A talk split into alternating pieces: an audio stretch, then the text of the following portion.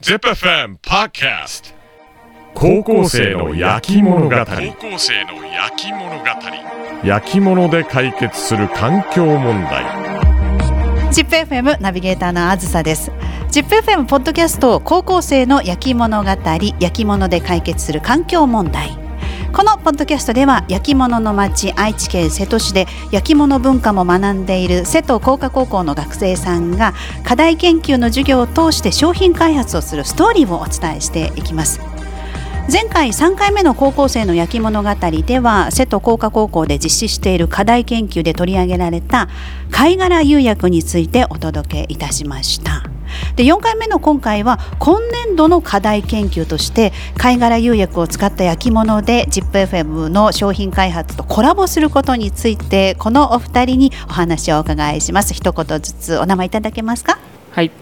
瀬戸工科高校工芸デザイン科の3年の新井海斗です。よろしくお願いします。お願いしますそして？同じく工芸デザイン科の宮桜です。お願いします。よろしくお願いいたします。じゃあまずは新井さん、海斗くんからお話をお伺いしていきたいんですが、この瀬戸工科高校で陶芸デザイン学ぼうと思ったきっかけ、どうしてここに来たのか教えてもらっていいですか？はい、そうですね。えー小さい頃旅行先で、えーガラス細工の体験をしたことがあるんですけど、そこから、えーものづくりに興味がすごい深まって、うん、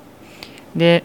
高校進学の時にものづくりができるといいなって思って、えーこの学校を選んだのが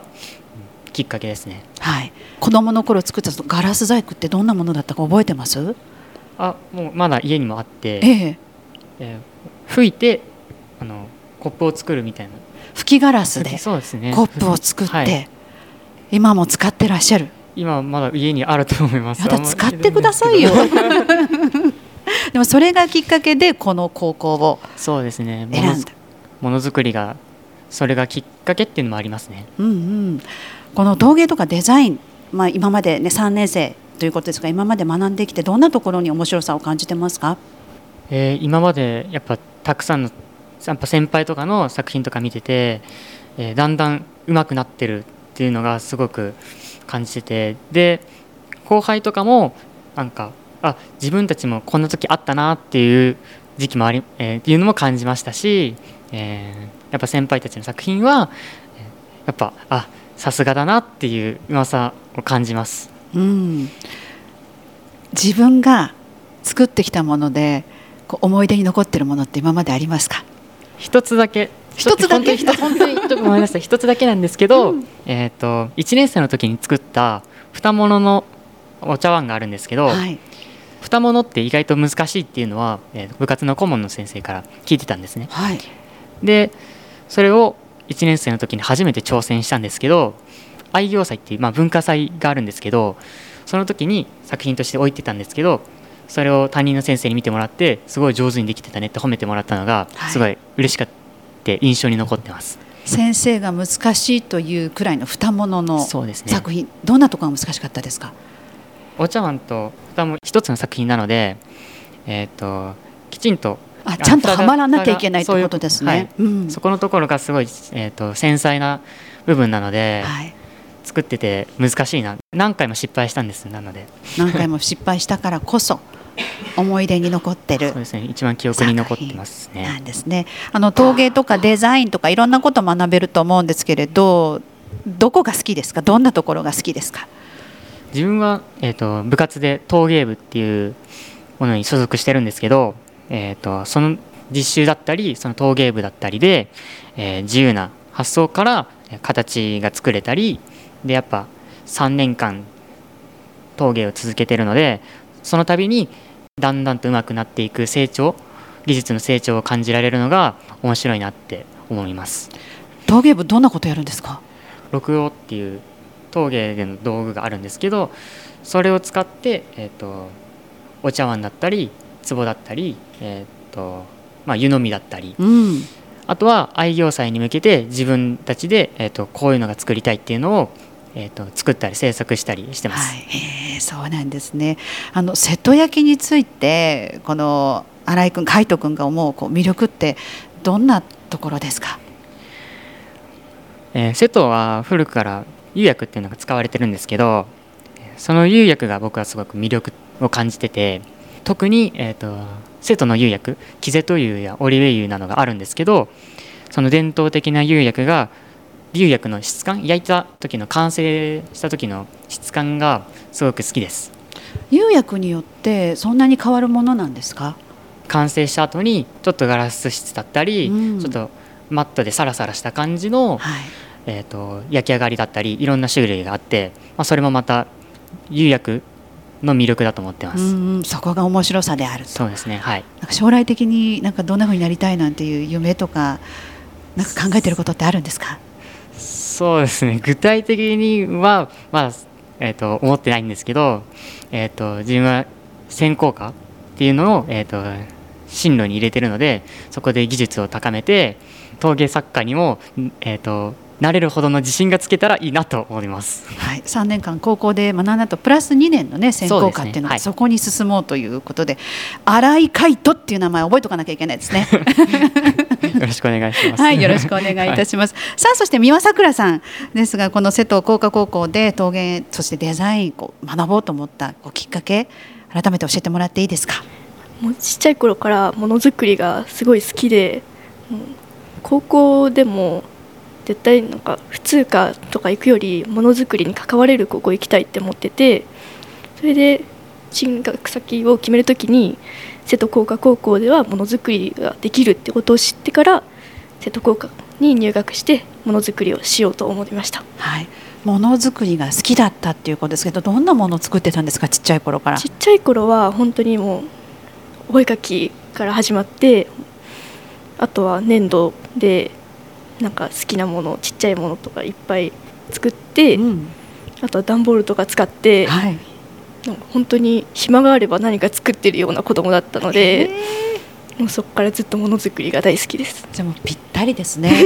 そうですね。こうちっちゃい頃作ったものでなんか記憶に残ってるものってあります？お父さんとお母さんをモチーフにした絵を描いてて、はい、それが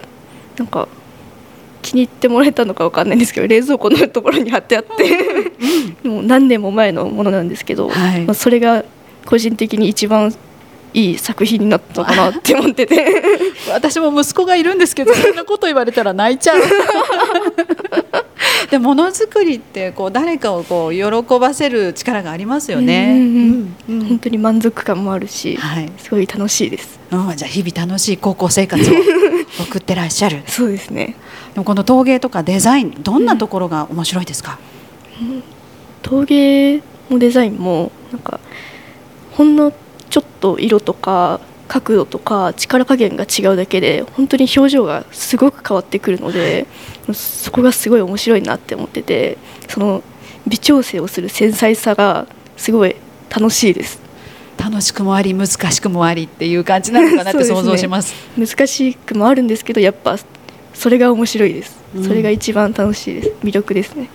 この今3年生ということですがこれまで作ったもので記憶に残っているもの何かありますか？と飼い猫をモチーフにした置物を作ったんですけど、はい、それが思った以上に上手にできて、うん、それが一番今のところお気に入りの作品で、はい、飼い猫がちょっと丸っこい感じなのでそれを表現できた作品になって、うん、それができた頃からもうそれまでより陶芸が好きになって、うん、そういう感じですね。より面白さに気づいてしまう そうですね。そうですね。そうかデザインも含めてね、うん、ものを作る陶芸も含めて全部、う自分でやるっていうことになるんですもんね。うん、そうですね。なるほどね。さあそんな三輪さんがこの瀬戸焼について、うん、この瀬戸焼の魅力どんなふうに思いますか？瀬戸焼は昔から安くて多く作るっていうのが目指してきたものなので、他の焼き物と比べると一番身近に感じるものなのかなって思ってて普段の生活で使ってる茶碗とか湯飲みとかでも瀬戸焼のものが多くてその中でもやっぱ釉薬が一番魅力的だなって思ってます。はい、さっきあの新井海斗さんにもお伺いしたんですけれど、うん、三輪さんがもう釉薬の魅力もうちょっと具体的に教えてもらっていいですか？なんか他の画材とかでは表現できないような色味が、はい、もうさっき新井君も言ってたキセトとかオリベ油とかなんか釉薬でしか感じられない色味で、それがすごい好きだなって思ってます、うん。さあそして美桜さん将来的には今のところは陶芸に関わっていきたいなって思ってて私も専攻科を目指してるんですけど、専攻科でもっと技術磨いてそこから陶芸に関われるかうん自分の実力をそこでもっと試していきたいなと思ってます。でもずっと関わっていきたいっていう面白さがうん瀬戸焼にはありますね焼き物にはあるはい、ということになりますね。さあ ZIPFM はですね地元の素材を使って地域の人たちとコラボレーションするなど地産地消をテーマにした商品開発をしているんですがこの開発した商品は ZIPFM オフィシャルストアで販売で地元の良い文化を再発見発信をしているんですね。でなんと今回瀬戸工科高校にお話をさせていただきまして貝殻釉薬を使った焼き物の商品開発のプロジェクトがスタートしているんです。お二人とも改めてよろしくお願いいたします。お願いします。よろしくお願いします。一緒に作っていこうということになるんですが出てきましたよ。釉薬。二人が魅力的だとねそんな話をしてくれました。貝殻釉薬改めてどんなものなのか教えていただけますか、貝殻釉薬は、えー、と去年の3年生の先輩の課題研究をもとに自分たちがなんかもっとこの課題研究を発展させてできないかっていうのから生まれた引き継ぎ発展させていく、えー、とものとなっていてはい。自分たちも、えー、と今回牡蠣を使わせていただいて釉薬を作るんですけどその釉薬も去年までは釉薬を作って製品を作るっていうところまでだったんですけど、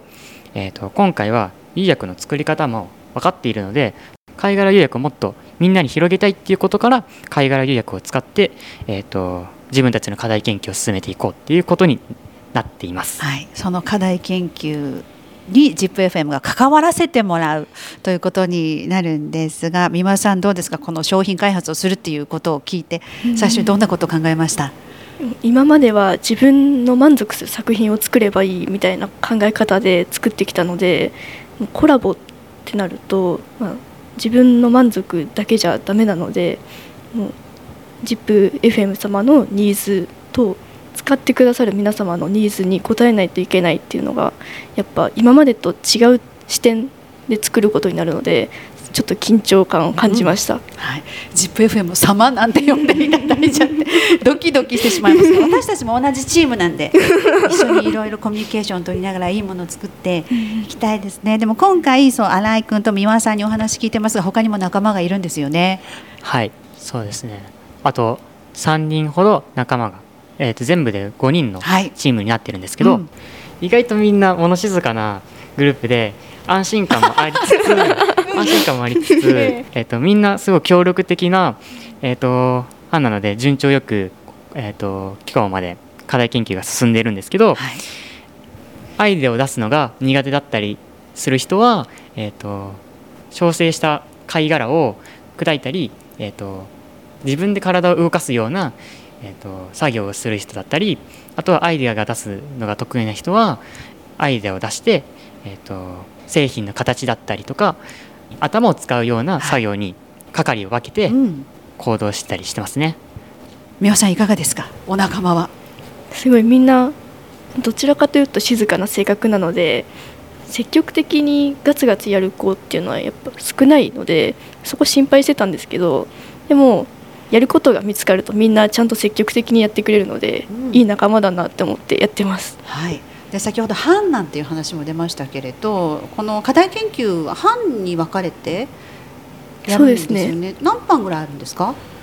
全部で8つはい。ほど、えー、と班が分かれててそれぞれ、えー、と陶器を使って課題研究を進めていくんですけどその中で問題解決だったりとか誰かのためだったりとかそういう製品の開発をえーそれぞれしています。どうしてじゃあ ZIPFM とコラボ商品を作るっていうのに2人は参加してくれる気持ちになったんですか？宮さんいかがですか？どうせやるならもう今までできない経験いっぱいしたいなって思ってそれで ZIPFM っていつも耳にしたこともある方々の関われるそれで一緒に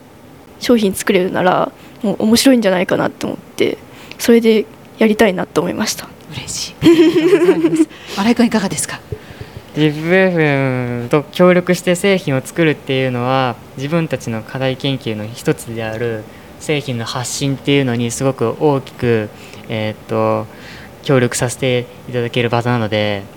大変なんかありがたいなってむしろ むしろなんか協力させてくださいみたいな感じなんで一緒に作っていきたいなっていうのが、えっと、先生からお話を聞いた時から考えてました。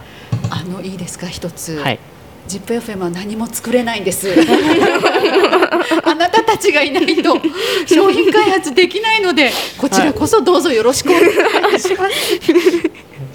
でもこの課題研究授業がもう始まってるんですよね。はい、はい、どんなことやってます、今まで？何を問題として、えーと、自分たちがやっていくか課題研究を進めていくかっていうのが、えーと課題だったので一番最初の。そこから5人で何をするかどういう問題があるのかなどを出してたんですけどやっぱり一番大きなものは、えーと、環境問題だったりそういうものなので何かしら環境問題の解決の一つとなる課題研究になるといいなっていうところから自分たちはなんか去年の、えーと、貝殻を釉薬の話から継いで、えーと製品を作っていこうみたいな感じになってます。うん、そして三輪さんですが、はい、どうやって進めていきましょうか私たち。そうですね。まずは班のメンバーの中で私的にはやっぱ当たり前のことなんですけど